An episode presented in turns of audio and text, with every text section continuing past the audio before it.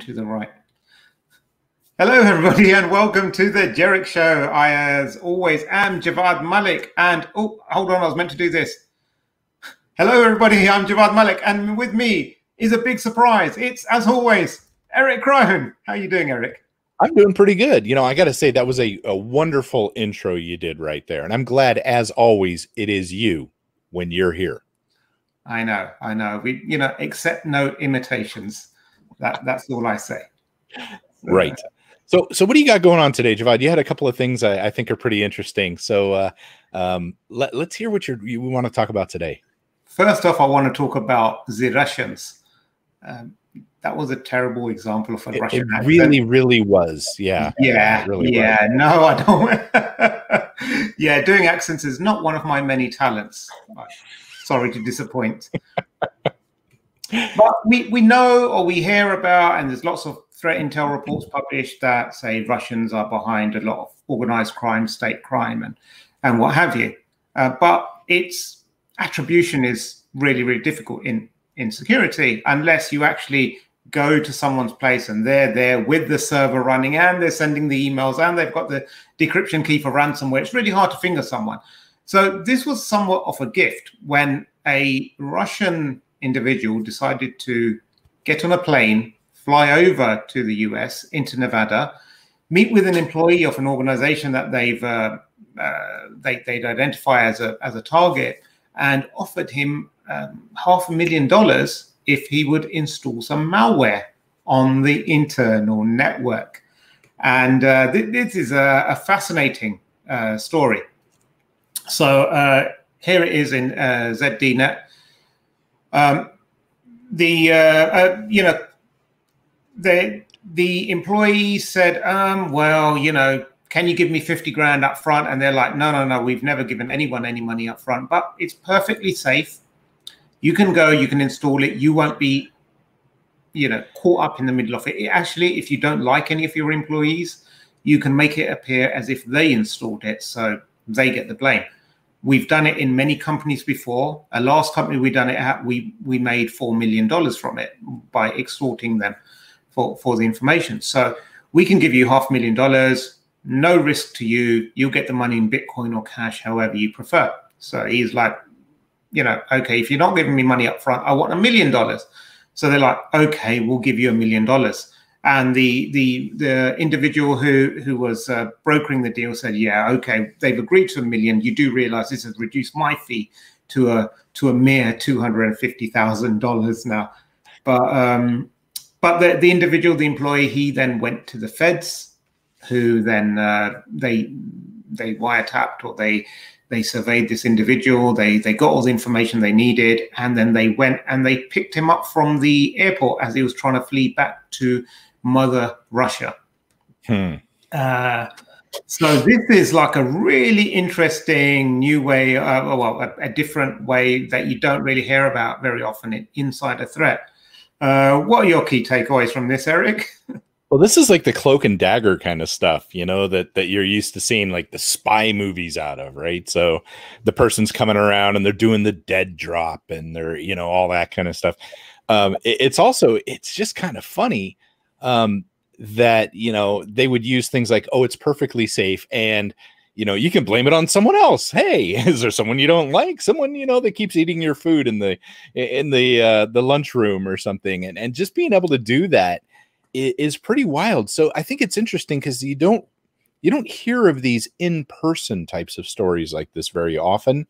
Um we're used to seeing things like linkedin or other social media groups being used to recruit people to do cybercrime, but very rarely do we see this like full on cloak and dagger thing. I just I'm picturing in my head, you know, this Russian guy with the big uh, the big furry hat and uh, trench coat, you know, running around in Nevada of all places. Um, that's just where my mind goes.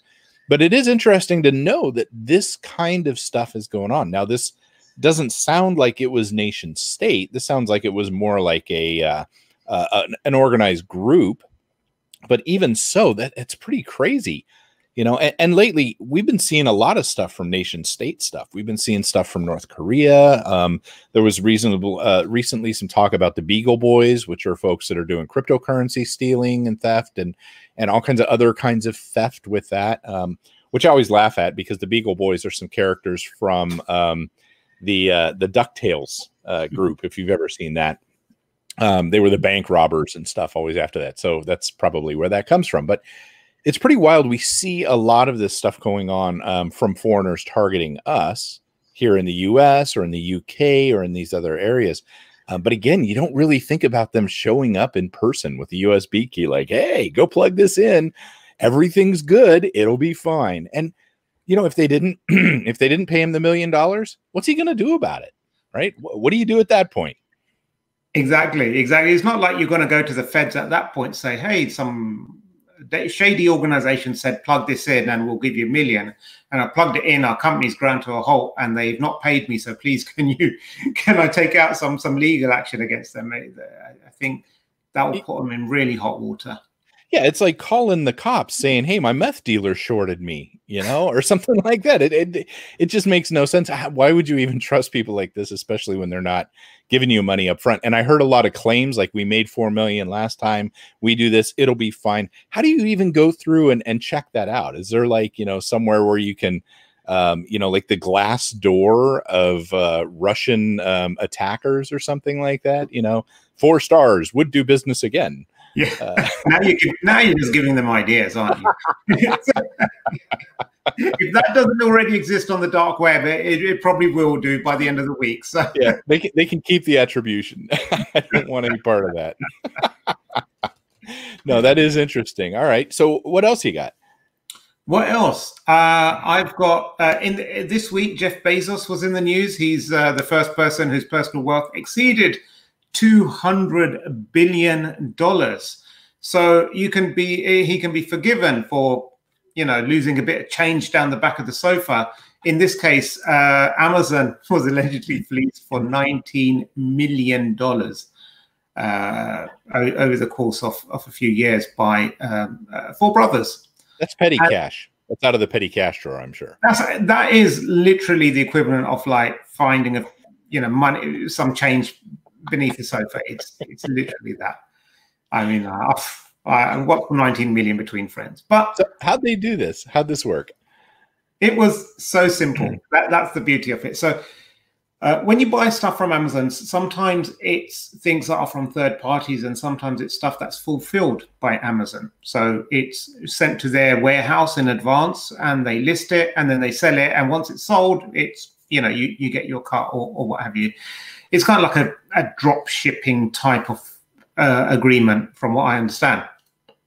Now, um, they, if, if you're a wholesaler that supplies Amazon with products, you get uh, ASIN numbers for every product, and so you, you stick those on the label, and when they go to the Amazon warehouse, they scan it, and that shows up in inventory and, and what have you. Now, what the wholesalers have the ability to do is to change which products those ASIN numbers are associated with. And this is for legit reasons in terms of like maintaining the accuracy, to correct mistakes, to you know keep updated products and, and all that kind of good stuff. So what they found was that by simply uh, swapping the ASIN number from one product to another, they could send a cheap product and bill it at a much higher rate. So, uh, in, in one instance, Amazon ordered 12 canisters of disinfectant spray. Now, each spray costed $94.03. Uh, so, it, but instead of sending the sprays, they sent 7,000 toothbrushes. And because they used that ASIN number, each toothbrush was billed at $94.03. So they then build Amazon for six hundred and fifty thousand dollars. That's it, like government prices for things like toothbrushes. yeah, exactly, exactly. I mean, I, it's uh, you know th- this kind. Of, this is um, this is basically what big consultancies do.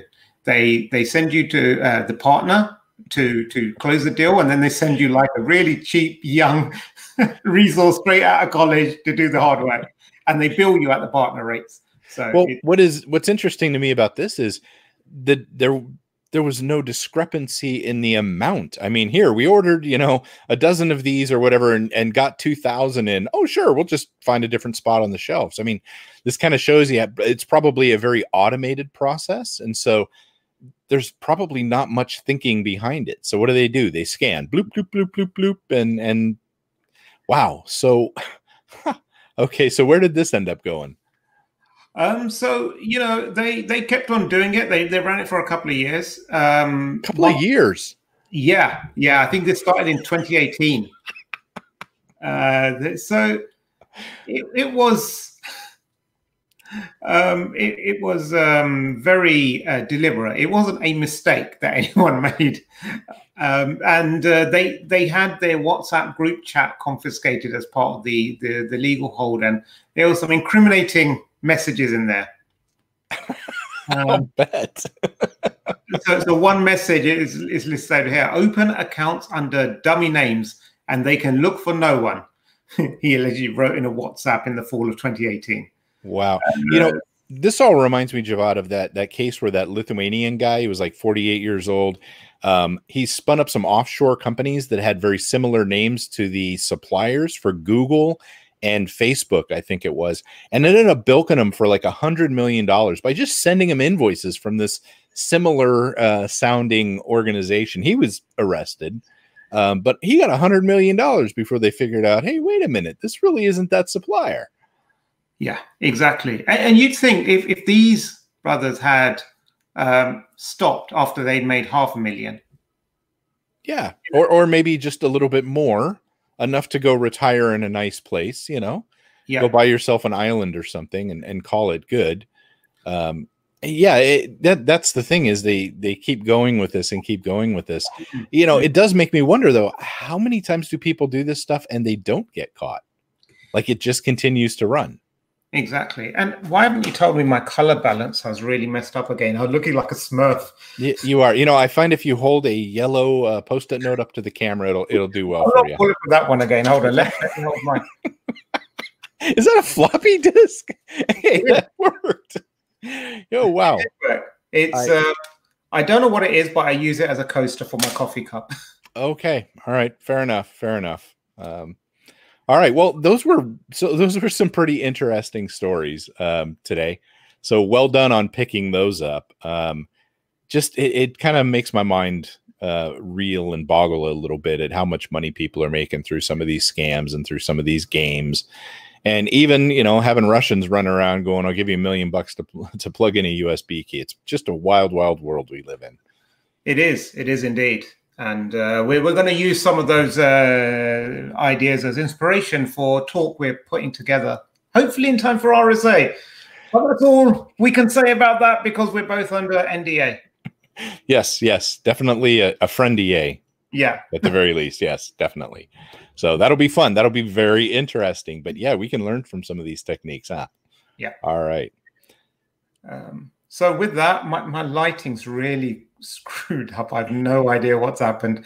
So uh, it's like I'm, I'm doing. I'm, I'm, shooting one of those uh, film noir style, like black and white with the big shadows. And apologies, folks. Um, this is amateur hour in the UK side here today. Um, you know, this is why we have our tagline. Uh, you know, with uh, um, you know. You know, jeez, I just I can't. It's so bad right now. Yeah, yeah, yeah. So timely topics poorly presented. Um, this is why we do this. My goodness, man. Okay, I'm going to kick you out the studio now. So thank you very much for joining us, everyone. Uh, we'll see you again next week on the Jerich Show. Goodbye.